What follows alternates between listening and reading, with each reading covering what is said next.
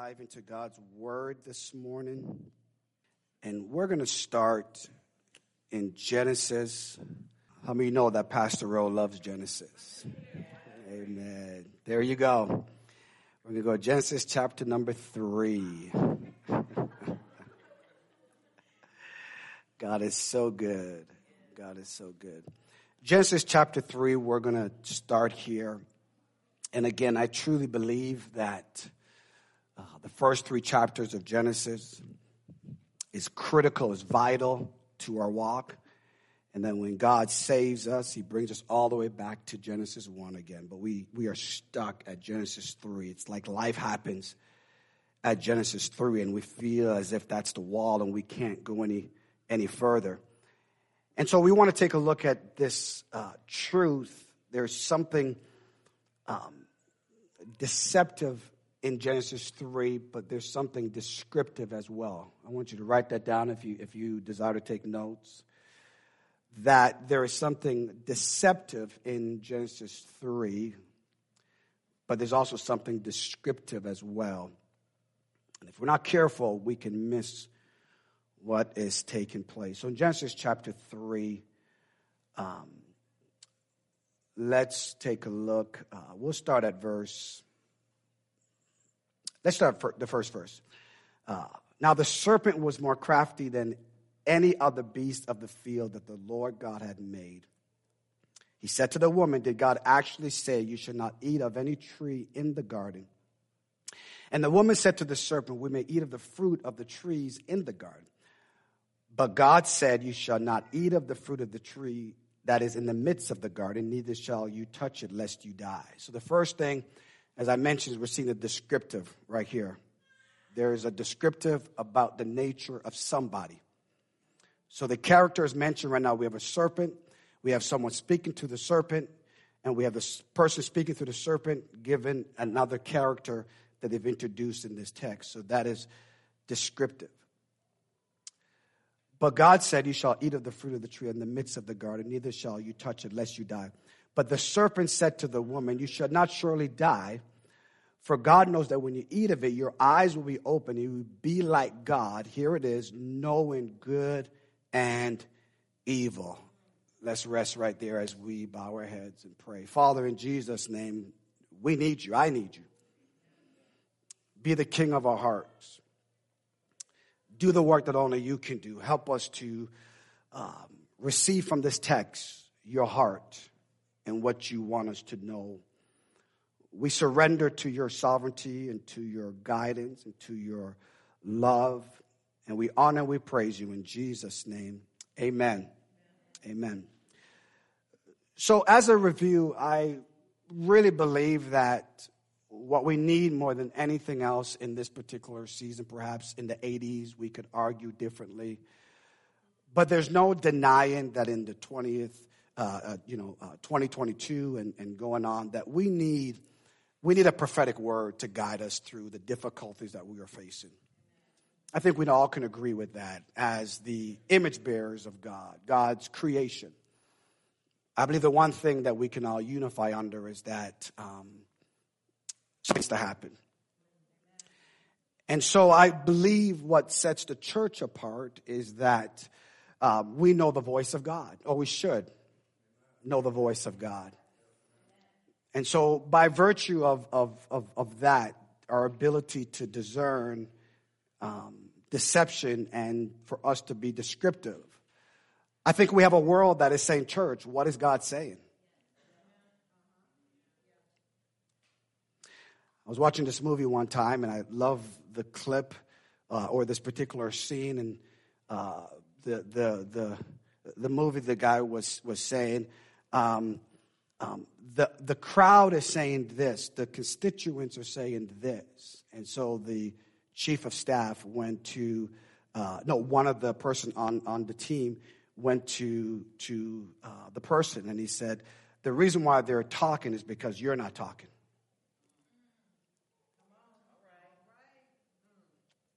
Right? And so we have in Genesis 3, we have this conversation taking place of, of who's talking what are they saying?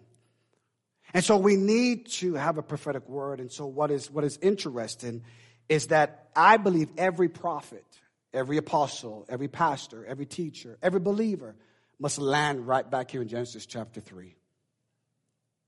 We have to land there because either life will bring you there or Jesus will bring you there.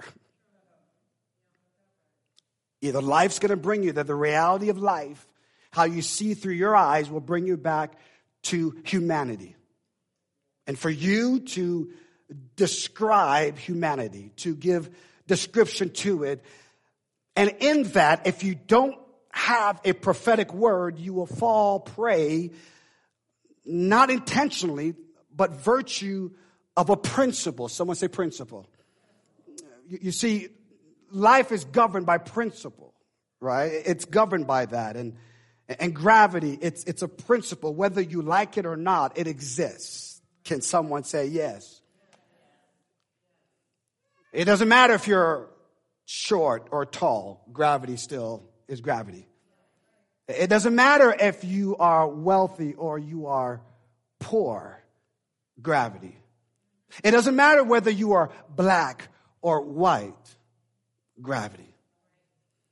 And so what the enemy wants is for us to ignore a biblical kingdom principle so that those things cause us to divide. And we land back at the fall, knowing good and evil. And so, what is necessary in this hour is to understand what God is saying to us. And when God speaks, write this down when God speaks, is to reveal his nature. God doesn't speak to waste his words. God speaks to reveal his nature. Not your opinion, not your experiences, but his nature of who he is.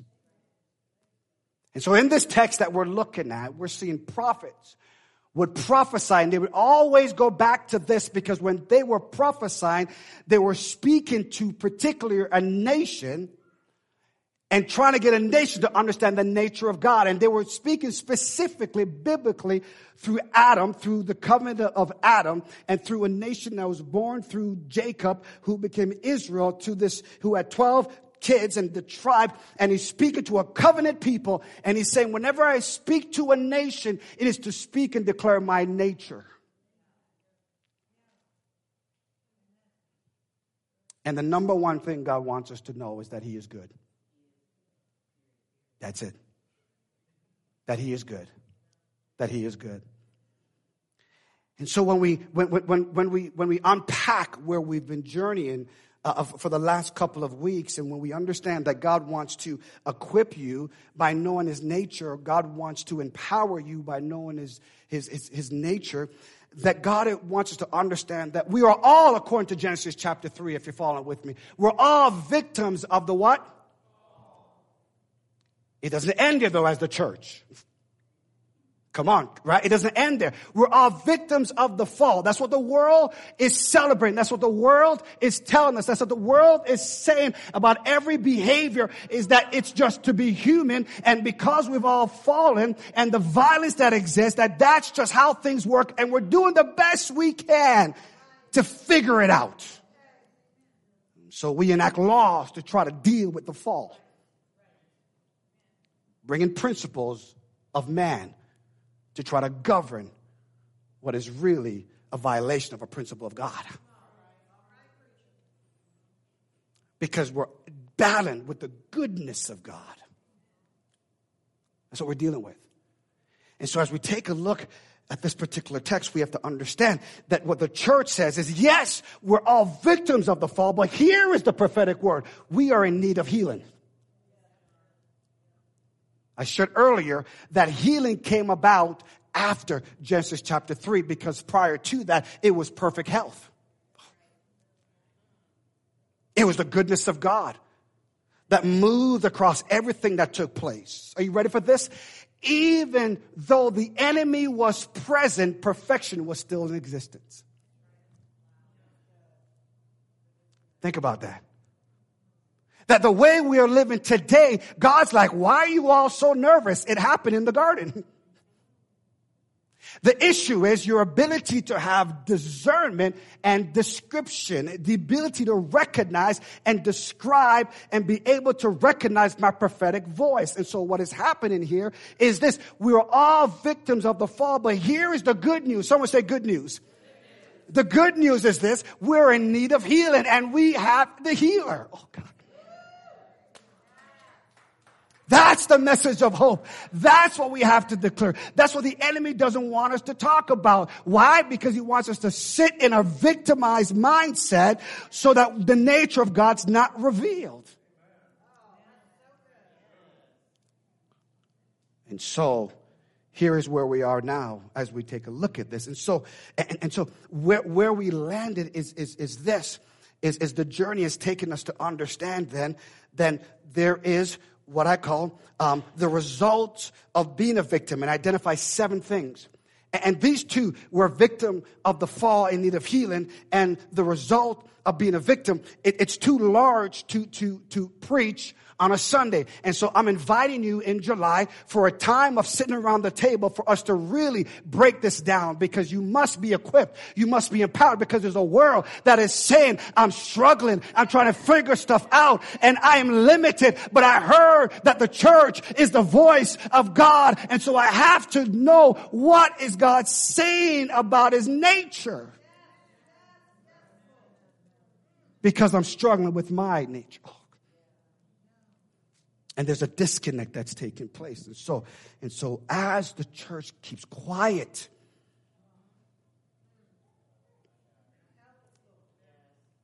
as the church remains powerless, we have people who lose hope and question whether there is a God. Where is God? And so Jeremiah is grieved in Jeremiah chapter 8. He's grieved He's saying, Is there a king? Where's the king in Israel? He's weeping over the condition of this nation. He's not condemning them. He's weeping and saying, my goodness, you are God's people. And he's saying, God has all these things for you. You know, Jeremiah, where we don't like to read when he's weeping, but it's the same Jeremiah we quote at graduation. I know the plans I have for you, saith God plans to prosper you and give you hope. In Jeremiah chapter 29, he tells us, what do we do when we see all that's taking place in this world with the increase of grocery prices, increase of gas prices, and you go to try buy some, it's not there. And the world is thinking, oh my goodness, there's so much fear that is taking place. But the church, we don't live by fear. God has not given us a spirit of fear. Here's what Jeremiah said back then in the same conditions today. Here's what Jeremiah said build houses. huh? You better prosper. Come on. Get married, have children, pray blessing, pray the prosperity of the city. Don't curse the city, pray God's prosperity over the city. You recognize the impact of the fall? Well, open up your mouth and declare as it is in the kingdom of heaven. Let it be down here on earth. Now that's not popular to the news outlets because they make their money on fear, not on faith. So you have to be discerning. You have to be discerning to be able to discern what is facts and what is going after your faith. Come on. And so here we are landing. So, so Jeremiah. So what I believe as I, as I look at this what I believe is, is, is Jeremiah is crying out. And, and, and what, what Jeremiah is doing, he's leading us to understand that, that, that because of Genesis chapter 3, as we read it, as we see that, that they participated and, and in disobedience and through deception, they ate of the fruit and their eyes were open. And all of a sudden they took upon them now no longer the nature of God, they took upon now the sinful nature. But God was still there. I'm going to pause right there because you, you, you understand that. They took upon themselves the, the, the, the, sinful nature. And, and so in Genesis chapter 6, we, we read about the violence that, that God was at a point where he says he's looking at his people and he's saying, I'm going to destroy every single person. That no one deserves to be saved. That we had angels having relationships with men, fallen angels. And so, and, and so there, there, there is theological discussions on where those are the giants that David uh, uh, went after or demonic spirits that were in, that were impregnated uh, uh, uh, of ladies and they were giving birth to these things. It was just ugly. We think today is bad. Read back in the Bible days. Come on, somebody. Here's what the problem is. Technology has advanced so much that it covers our evil.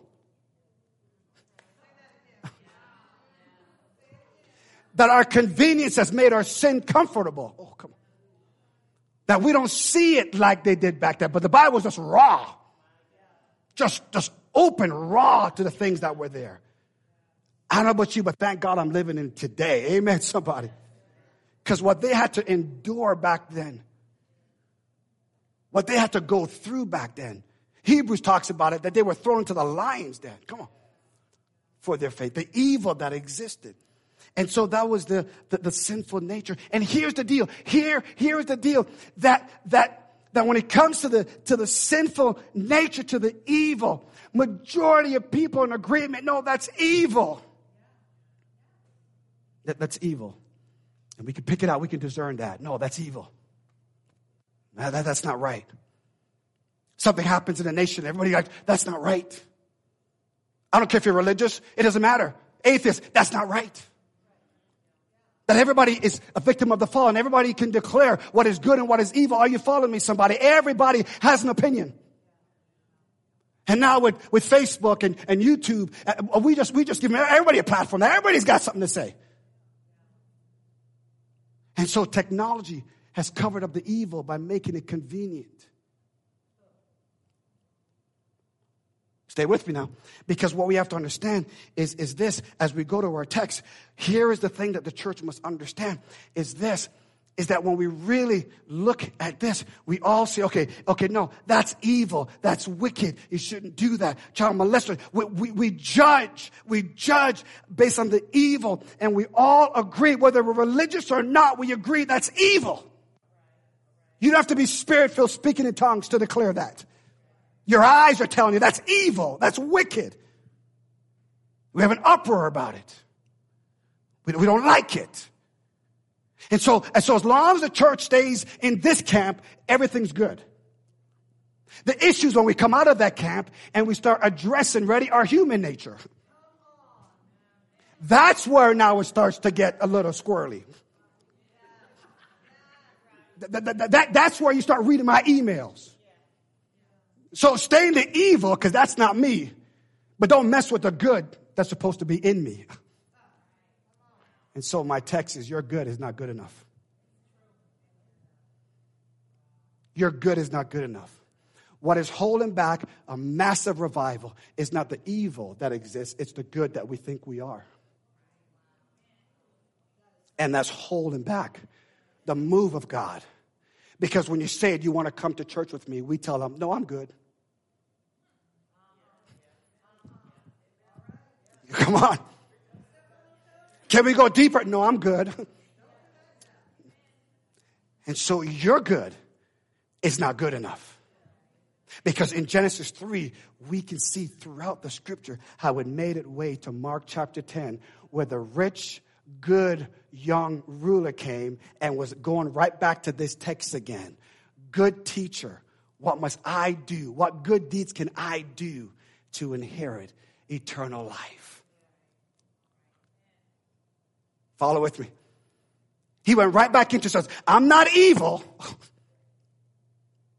I'm not like those individuals. I'm not demon possessed. I'm none of those things. So clearly, Clearly, they don't have eternal life. But he says, so my good, what good can I do to inherit eternal life? And he brings that question to Jesus. Now, now I, I want to let you know this. Um, um, it's okay to ask questions. Parents, let your kids ask questions. Actually, encourage them asking questions. Don't be timid if you don't know the answer. Tell them, I'll get back with you. But let them ask questions. Let them ask questions of the faith they're asking it regardless if they tell you or not, anyways. so have a conversation says, ask me questions of the faith. Because Jesus welcomed questions. He did. He didn't shy away from them. And so in asking this question, we see the rich young ruler came. And if we look at Luke chapter 10, I want you to, to, to, write this down if you didn't from last time I shared this. There are two foundational principles that you must have when we're going to engage in Mark chapter 10. The two foundational principles for the church is this. We cannot compromise on this. We can, we must be this. Number one, we must demonstrate the law of love we must demonstrate Deuteronomy chapter 6, verses 5, uh, 4, 5, and 6. We must love the Lord that God with all our heart, with all our soul, with all our mind, with all our strength. And we must do Leviticus, love our neighbor as ourselves. That cannot be debated. We must have that. That must be the key. If you want to look at a healthy church, they are living Deuteronomy chapter 6. They understand the impact of it. They understand the importance of it. Is that. The second principle is the love without limits. The love without limits. And we have to understand it because, because as we move away from the sinful nature and we now move into the human nature, how many of you have heard people say, I'm just a human? Or some people will say, it's just human to think that way, right? In other words, they're saying, I can't help myself. It's my human nature to act like this. And yes, but no. Deception, description. And so here it is now that with these two principles that Jesus mentioned when he talked about the Good Samaritan, he now says, I'm going to pause. I'm going to pause on that and I'm going to jump on this because I can't talk about the Good Samaritan until I deal with the good, rich, young ruler. I have to deal with what we consider to be good. Because in Genesis chapter 3, he says that guess what? We're going to be able to know what? Good from what? Evil. And so I think that I've done a sufficient job by letting you know that most issues are not about the evil. It's clear. And if you don't have discernment, you better get it because in the last days, wickedness is going to take place. Uh, what, what, did the Bible say in Timothy? That in the last days is going to be wickedness and evil and all these things that, that make up, you know, the, the, the culture and society. And what he's saying is this, is that most agree with that, but we have to address our human nature of what we believe and perceive is to be good.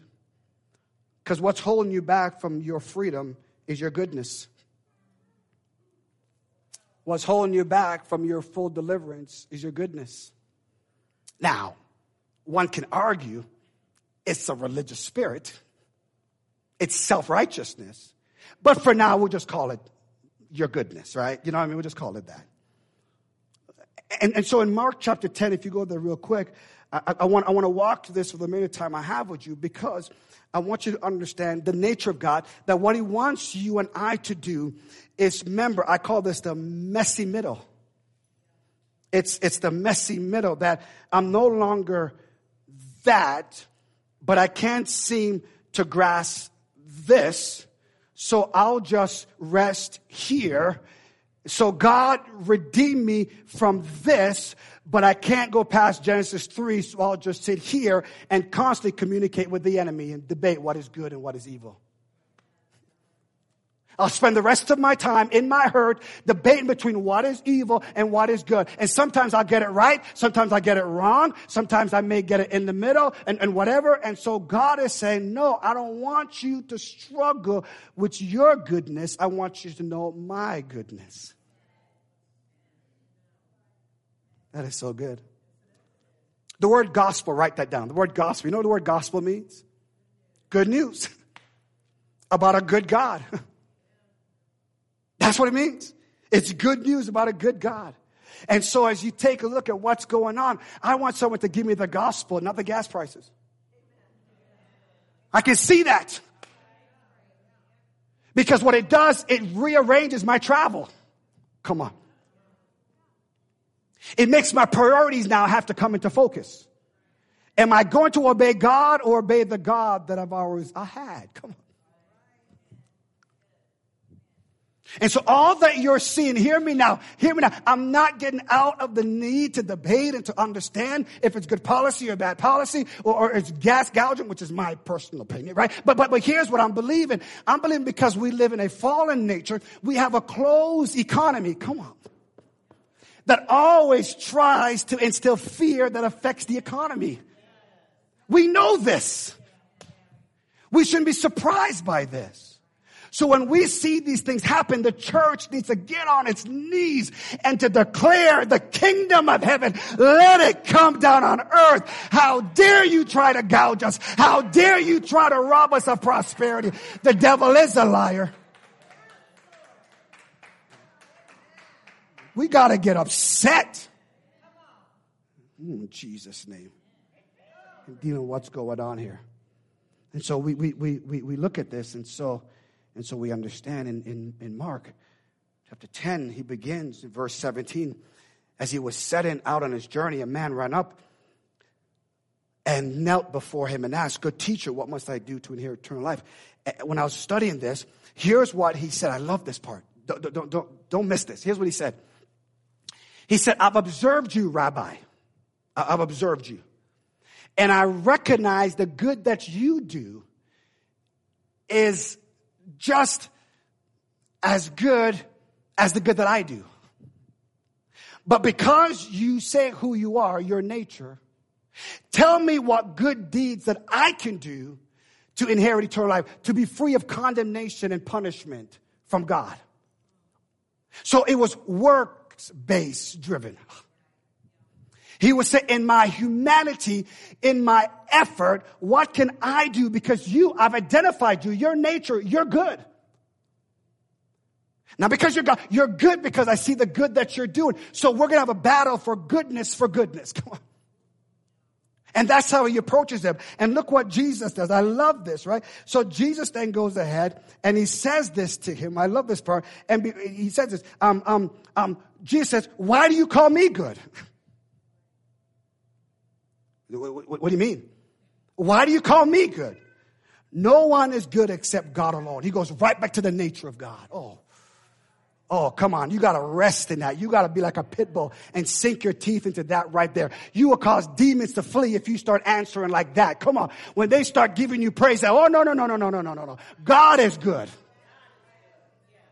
Let's get this established from the beginning. If you're going to battle me between nature and go back to the fall, I'm going to answer properly. God is good. Period. He's not good because he's the opposite of Satan. No, no, no, no, no. We got it twisted. God is good all by himself. Oh my God. There is no one even close to God's goodness. Moses says, show me your glory. God says, my goodness will go before you. God is good. God is good. And so he goes on and he says, Why do you call me? Why do you call me good? Then he goes and gives him the six socially oriented commandments. He gives the six things of how we can talk with each other. And so here it is now that this rich young ruler in his goodness, in his humanity says, this is how we have a relationship now. Goodness to goodness. Goodness to goodness. And so I'm married, I'll just give you my goodness. I got a business, I'll just give you my goodness. And everything we deal with people is goodness to goodness. But if someone goes evil, we're like, oh, no, no, no, no, no. No, no, no. We don't go to God, we go to our goodness. Here's why we go to our goodness. Someone asked, why do we go to our goodness, Rowe? Come on, ask, why, why, why do we go? Because we really can't live out the law of love and the love without limits. What Jesus told them, they're like, we can't do that. We're powerless to do that. So the only thing that we know how to do then, because we don't want to have our sinful nature and evil rule and reign, so we live struggling in our human nature, and all we can tell people is I'm a victim of the fall, but I'm doing my best. So excuse me when I mess up. And we blame it on our flesh, our desires, not our evil, our desires. We blame it on our intentions. Come on, somebody. And our goodness prevents God's good from operating to give us power to be free. What's holding us back is not the evil of this world, it's our goodness. We have no empowerment to try to even live up to the commandments. This lawyer, as I referenced in Luke 10, was a scholar. He wasn't a lawyer like we have lawyers now. He was a lawyer of the law. He knew the law. And he said, I can't even live up to this, that he justifies his own answer by saying, then who is my neighbor? We're going to get to that. Who is my neighbor? Because I've always thought, when I looked at that text, that, that, that I missed, that I thought, I missed what it means to be a good neighbor. And we're, we're going to get to it because Jesus wants to, us to understand this, that in God being good is how his love flows. And in God's love is how his goodness flows. They are connected because God is love. God is good. Come on. They're not separate. They're the same thing. So when you tell people, I love you, you're declaring God's goodness over their life. Because you're saying, I'm powerless to live in the law of love and to love without limits. I have limits. I don't want to, but I have limits in my love for you. I, I do. I, I don't want to openly say it, but, but I do. That you can only go so far. And, and I want you to write this down because when God gave this to me, this was so amazing. Look at this in Luke, uh, uh excuse me, Mark 10, verse 21. I want you to look at this real quick. And look, look watch this now. Luke 10, 21. And Jesus, looking at him, did what? Oh, come on. Loved him in his human effort and his human nature, he looks at him and says, I know your intentions, but because I am the only one that can fully fulfill the commands of God, I love you. Oh my God. And that's dangerous for the church because we think loving someone like Jesus means compromising and letting them do whatever they want to do. And the devil is a liar. Devil is a liar. That's not what we're saying. That's not what we're saying. We're not saying that at all. We're saying you need God for all of your life. Not just one part you struggle with, all of your life you need Jesus. And so he loved them, looked at him and loved them. And that's what we're supposed to uh, uh, uh, uh, show up to people. He looks at and he says, Now, you lack one thing. Go sell and give it to the poor, and you'll have treasure in heaven and follow me. Newsflash Jesus was not teaching poverty. Let's get that right.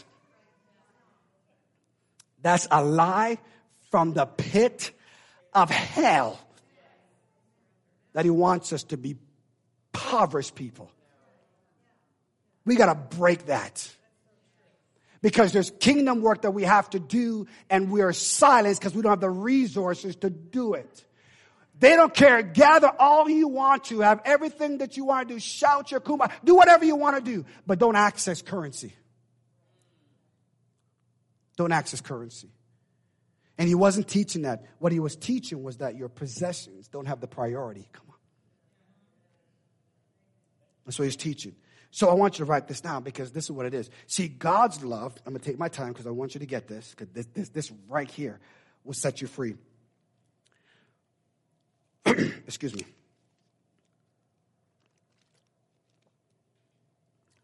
Write this down. God's love will establish boundaries to protect intimacy with Him. So, how does this work? Someone asked, How does this work? Okay. You can have everything in this garden. Everything. But to protect my intimacy with you, don't touch, don't eat, excuse me, of this tree. So, my love, you have everything you need. The law of love, love without limits, everything you need. But to protect the intimacy with you and I, because you're not robots, oh my God. Tap into your divine nature. Oh, come on, shaka. Don't live in your human nature. You don't even know what that is. Live in your divine nature. We're going to get to it even with the enemy there. Live in your divine nature, which is my nature. Ah. Why did the enemy begin and went to that tree of good and evil? And so he wants you to understand that he protects intimacy. We do that as well. We're married, right?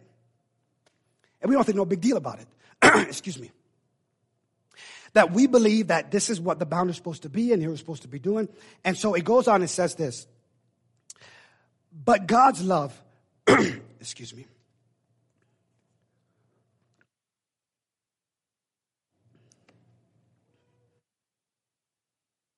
This message, praise God.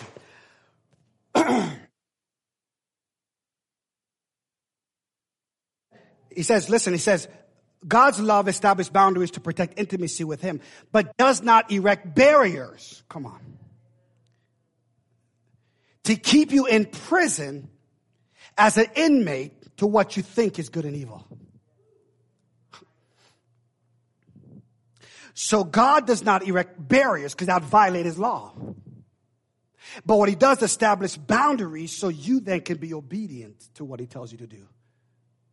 And because you know God is good, you trust Him with what's taking place. And it's in that context, He says, sell all that you have and give to the poor and let, and come and follow me. That it's a relationship with me. And I promise you, if you got all this wealth with the principles of this world, can you imagine what you can access if I'm the one that you're following? If in your human nature you prosper, can you imagine in your divine nature what my God, he'll open up the windows of heaven and pour you out a blessing. Tithing is not a human nature thing. No, tithing is a divine thing of where you trust God to be your source. And that's why we took it from not evil, we made it our human effort and got away from the divine effort. Wow, that's the law. We live under grace now. Really? Truly?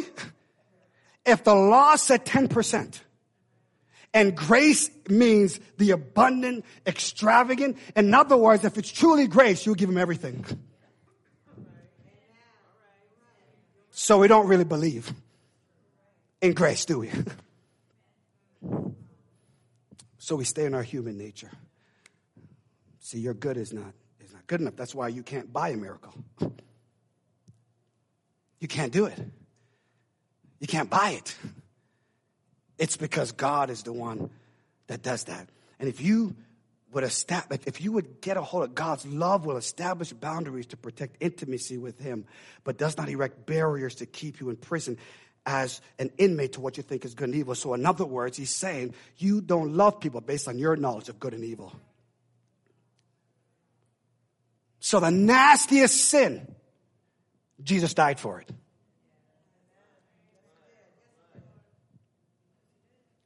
The vilest of sinners, he died for your sins.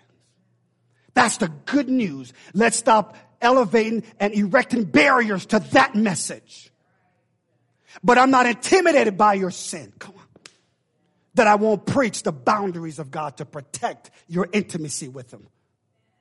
That's what we have to understand. That's what we have to take a look at and recognize. This so so important.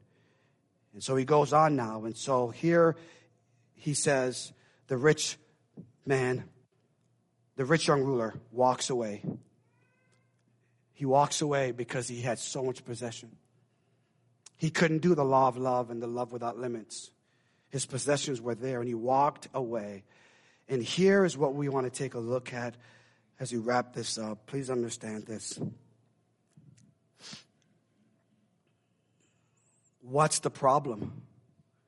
You see, the problem is that our human nature is not good enough and cannot be trusted. Let that sink in. Jesus looked around in verse 23 and said to his disciples, How difficult it will be for those who have wealth to enter the kingdom of God. And the disciples were amazed at his words. But Jesus said to them again, Children, how difficult it is to enter the kingdom of God. We have preached an easy gospel because our human nature can't handle anything else. We preach, everybody come on in, and we don't preach kingdom. Listen to me. There's a difference between preaching the gospel of the kingdom and preaching the gospel that Jesus preached. Let me break it down for you. Jesus preached the gospel of the kingdom. We just talk about Jesus preaching the gospel of the kingdom. Because our human nature can only handle that. If we preach the gospel of the kingdom that Jesus preached, we would have to change our behavior. And we don't have the effort because we're powerless. Hear me now. To be able to live out what Jesus talks about the kingdom. And so it leads us to this. What's the problem? You and I don't have it in us to do this thing. When we get to that place, then we'll see a major move of God. Because here it is now that the disciples ask this question, or the people around there, hold on, then who can be saved? If this wealthy, uh, young ruler who did good. And the belief back then was they were being blessed because they were good and God was blessing people. So if you had money, that means you had the blessing of God. And that's why some people want to rip the prosperity gospel because what's happened is simply this. Listen to me. Prosperity is found in Jesus.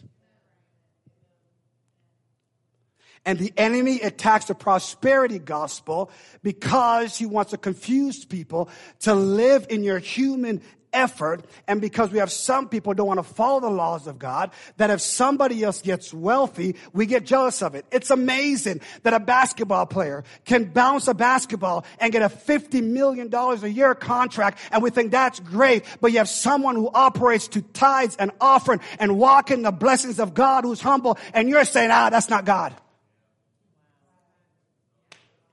That's a lie from the, that's the enemy wants to bankrupt, excuse me, the church.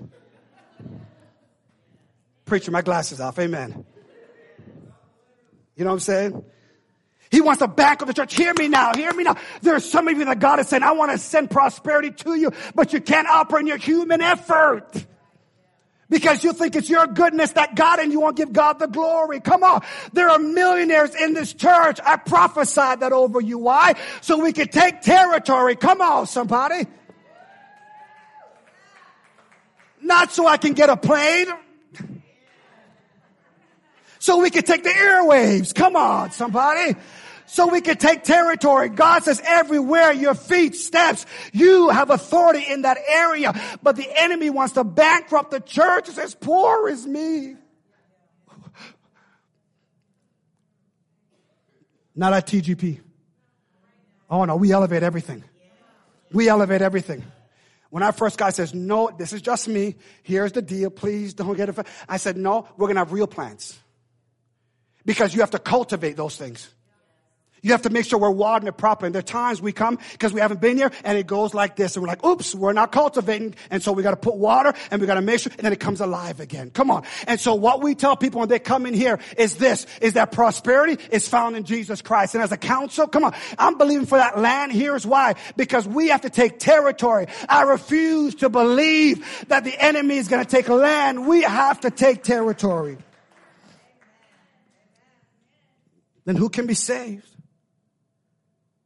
The question was, identify a category of people then. If this rich, good dude cannot enter the kingdom, then give us somebody in the category that we can look at and follow them. And look at the scripture. Jesus does not answer who can be saved. He answers, if you look at it, who saves. Ooh. Jesus looked at them and says, with man it is impossible, but not with God. For all things, someone say all things. Come on, say all things are possible with who? So you got to tap into your divine nature then. He's calling you out of your human nature into your divine nature. Uh-huh. That's what he's doing. That's what he's doing. That's what he's doing. He's calling some of you. Come on. He's calling some of you. Come on. You've been doing all this work, all this effort, but I'm declaring that God is going to release prosperity. You better get ready. You better get ready. You better get ready. God is going to give creative ideas in the midst of this economy. We're going to prosper. Why? For the glory and for the kingdom of God so people can know the good news of the gospel. Is there anybody else except one person in this place that's saying, God, prosper me. Help me. Let me live in my divine nature. And so let me end with this. He says it's possible with God. And here is the promise I want you to walk away with. I have no time to get into the divine nature. I want to, but that's you got to come back for that. Here it is. This is it.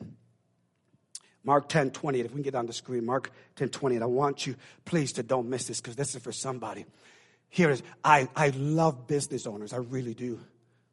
Because you have the ability to operate faith and kingdom principles.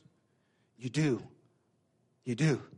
It's amazing that you work the laws out. And every one of us should biblically be our own business owners. Even though we work for somebody as an employee, we must always have a business mindset to study what's going on. Don't you walk into a place and just clock in and clock out. Study the principles. Study what's taking place there. Understand the concept, what's going because in the principle is a promise. And that promise is prosperity. I said it. It's prosperity. It's in it. Two quick things. I got 10 minutes. Um, I was in, in Florida visiting my, my best friend, and we're in Florida, and, and, it's, it's where I go just to, just to chill out. If I'm not here, and you know Rowan's in Florida, 90% of the time, I'm at Rich's house in his backyard, uh, just chilling with his two dogs. Amen. Just chilling. Love them both. And so we got together and we were talking. And, and I said to him, and we were just talking, and he, he's sharing stuff, and I'm writing stuff down. I said, tell me about what you do when he's talking. I'm, I said, I'm taking notes, and, and, he, and he's writing, I'm, I'm writing these things down. I told you, you all, when I spend time with you, I'm learning. I'm learning. And I wrote stuff down. I said, Oh, so, so Rich, are you saying it's first about a, a, a about a capacity? He's like, Yeah, yeah. I'm like, Okay, I wrote that down. And then it, it's about a capability? Yeah. So do I have the capability to tap into my capacity? Come on, that's a promise I have to access. That can't be done in my human effort. It can't. I've got to step into a divine place where God says, I'm expanding your boundaries. So I don't violate the principle of intimacy. Hear me, church. I gotta have God expand my boundaries so when I step into prosperity, I don't violate and create a barrier because I think it's my goodness. No, it's God's goodness. So He expands. He expands. Someone say expansion. So whenever you at work, it's expansion. Oh God. Because in your human effort, they can't afford to pay you what you're worth anyways. No, that needs to go in your mind. I don't know about your coworker who don't know Jesus, but you who know Jesus, you understand they can't afford to pay you what you're worth. So you've got to go there as honoring God in your divine nature so you don't get upset at what they're paying you, but work the principle and learn and say, God, I can duplicate that. I can duplicate that. Ah. And so here it is now. He says this in Mark 10, 28 to 30. Do we have it on the screen? And watch now. And then Peter began to say, See, we have left everything and, and, and followed you. Was that true? Of course it was. Peter was a fisherman, a business owner who left everything, his economy, to follow the kingdom of God. Oh, come on. And because God is good, God can never, ever let Peter or anyone who follows him live less than what they had in their human effort when they walk into divine nature. It would violate God's principle. It would violate God's principle. That's why he goes after sickness. That's why he goes after those things because it violates what God said about you. And when anyone picks on you, they pick on God. He told Paul, you're fighting against me, not the church. You're fighting against me, Paul. And when someone messes with you, they're messing against God himself. If you understand who you are and if you walk in your divine nature. Now, if you go in your human nature, you think, I'll just keep being good. I'll just keep being good. I'll just keep being good. I did that for years. It didn't work. They took advantage of me. They abused me. In my goodness, I thought my goodness was good enough. I didn't tap into my divine nature and tell them, hold on a second here. You're violating the principle of who God is in my life. Oh my God, we got to slap that devil, tell him to get out of your life. Come on, you got to slap that devil and just, get out of my life. So let me read this, and here's what it is. Peter said, and Jesus says, Truly I say to you, there is no one who has left house or brothers or sisters or mothers or fathers or children or lands. That's like a rap. There's no one left houses or brothers or sisters or mothers or fathers or children or land. Now, come on.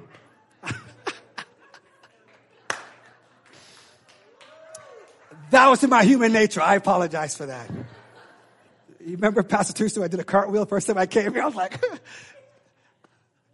yeah, we got, a crazy pastor up in here. Okay. And look what he said. For my sake, watch this now, don't miss this.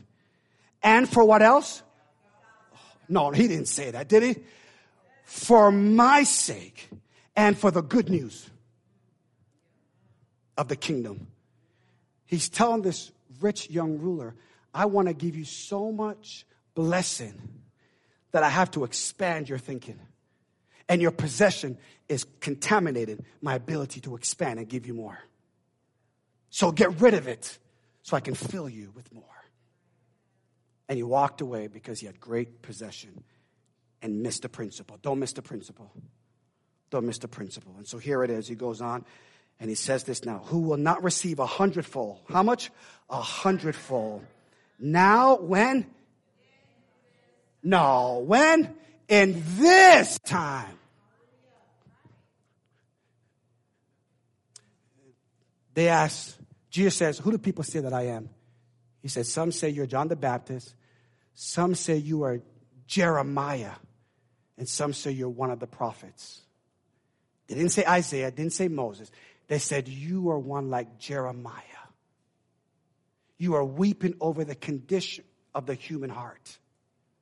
And you're like Jeremiah saying, Your good is not good enough. And you're like him. And what he's saying is this God, get this. He's saying now, remember what Jeremiah said, even when you were in exile, build houses. God, I prophesy in this place home ownership in Jesus' name. I prophesy in this place. Come on, business being birthed. I prophesy, yes, in this economy prosperity to rise up for the body of Christ. Those who are following Jesus and the gospel, I pray in Jesus' name that this is the case. This is what happens. And we end with this. You'll get houses and brothers and sisters and mothers and children and lands with persecution. That's it right there. When you're going to live in your divine nature, you will be persecuted because you're moving away from the human effort and now you're making a difference. And we call this, biblically, write this down, sanctification. There's a word. It's called sanctification. It's called the holiness of God. And because God is good, God is holy. Because God is good, God is holy. And in the age to come, then he says, eternal life. Someone say, I have a promise. And to access that promise, I have to realize my good is not good enough. That's what's holding me back. So we have an altar call. No, I'm good. God wants you to go deeper. No, I'm good, Pastor Rowe. I'm content with the goodness I've gotten so far. I, I, I said the prayer. What, what more do you want? So just repeat after me and, and, and say the prayer, and I'm good. And God is saying, There's so much more of my goodness I want to show you, but you're landed, you're rooted in your goodness. You literally thought it was your goodness that got you saved. Even the person that's in the vilest of place, you notice the people who recognize that I, there's no good in me follow Jesus compared to people who thought they were good that destroyed Jesus. What put Jesus on the cross wasn't the evil, it was the good. The lame, the blind, the demon possessed, they all came to him. We need you, Jesus. We need your goodness. But the people who thought they were good, righteous, they said, You're going to go to the cross, Jesus. Because you're telling me my good is not good enough. I don't want to hear that. And that's the biggest threat Please write this down. You have a decision to make today. You have a decision to make, and I make no apology for what I'm about to say. You have, I'm not going to apologize what I'm about to say. You have a decision to make today. Will you be known as the church in America, or you will continue to live as the American church? Because the American church lives by human effort and the church in America are stepping into the divine nature. You have a decision to make today. because your goodness and my goodness is not good enough.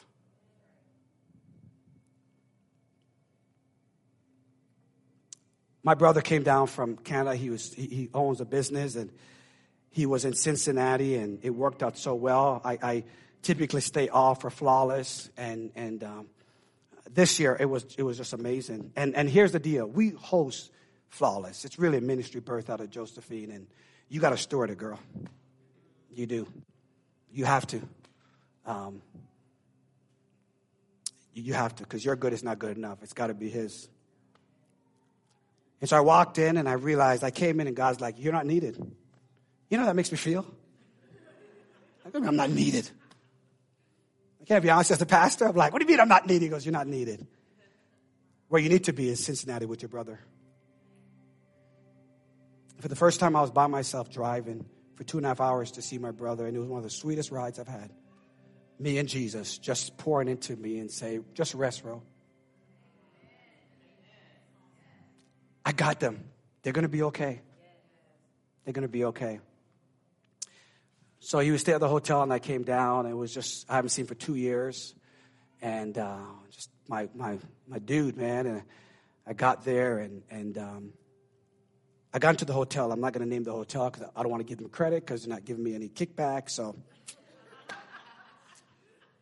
that's why some of y'all need to own a hotel so I can give the credit. You know what I'm saying? Come on, I prophesy that business owners, business owners, business owners. Come on, I'm going to let you go. It's 12:01. I know, I know, I know, but but I'm prophesying business owners. Where, where are you at? Where are you at? Step into your divine nature and build. Step into your divine nature and build. Come on. Ah, good God Almighty. So I get there and I'm going up to the room. And as soon as I got to the elevator, there's a sign from the hotel that says, The promise. Our promise to you as a guest in this hotel. This is the promise.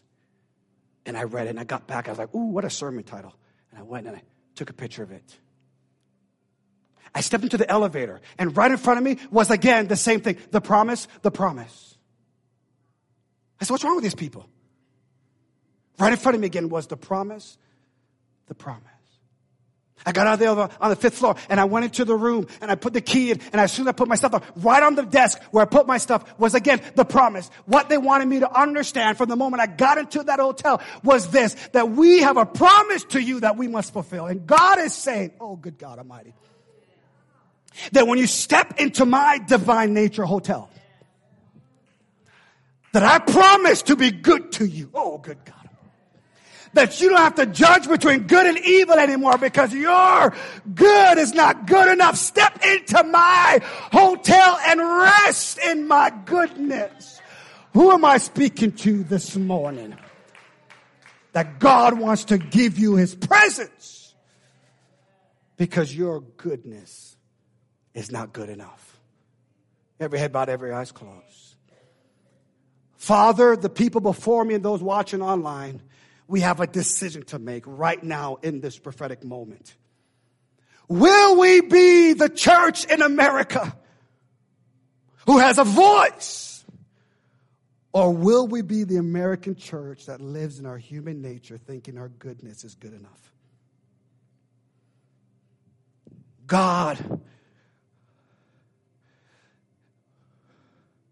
What is at stake is the expansion of the kingdom. And so I pray right now, if that's you, if that's you,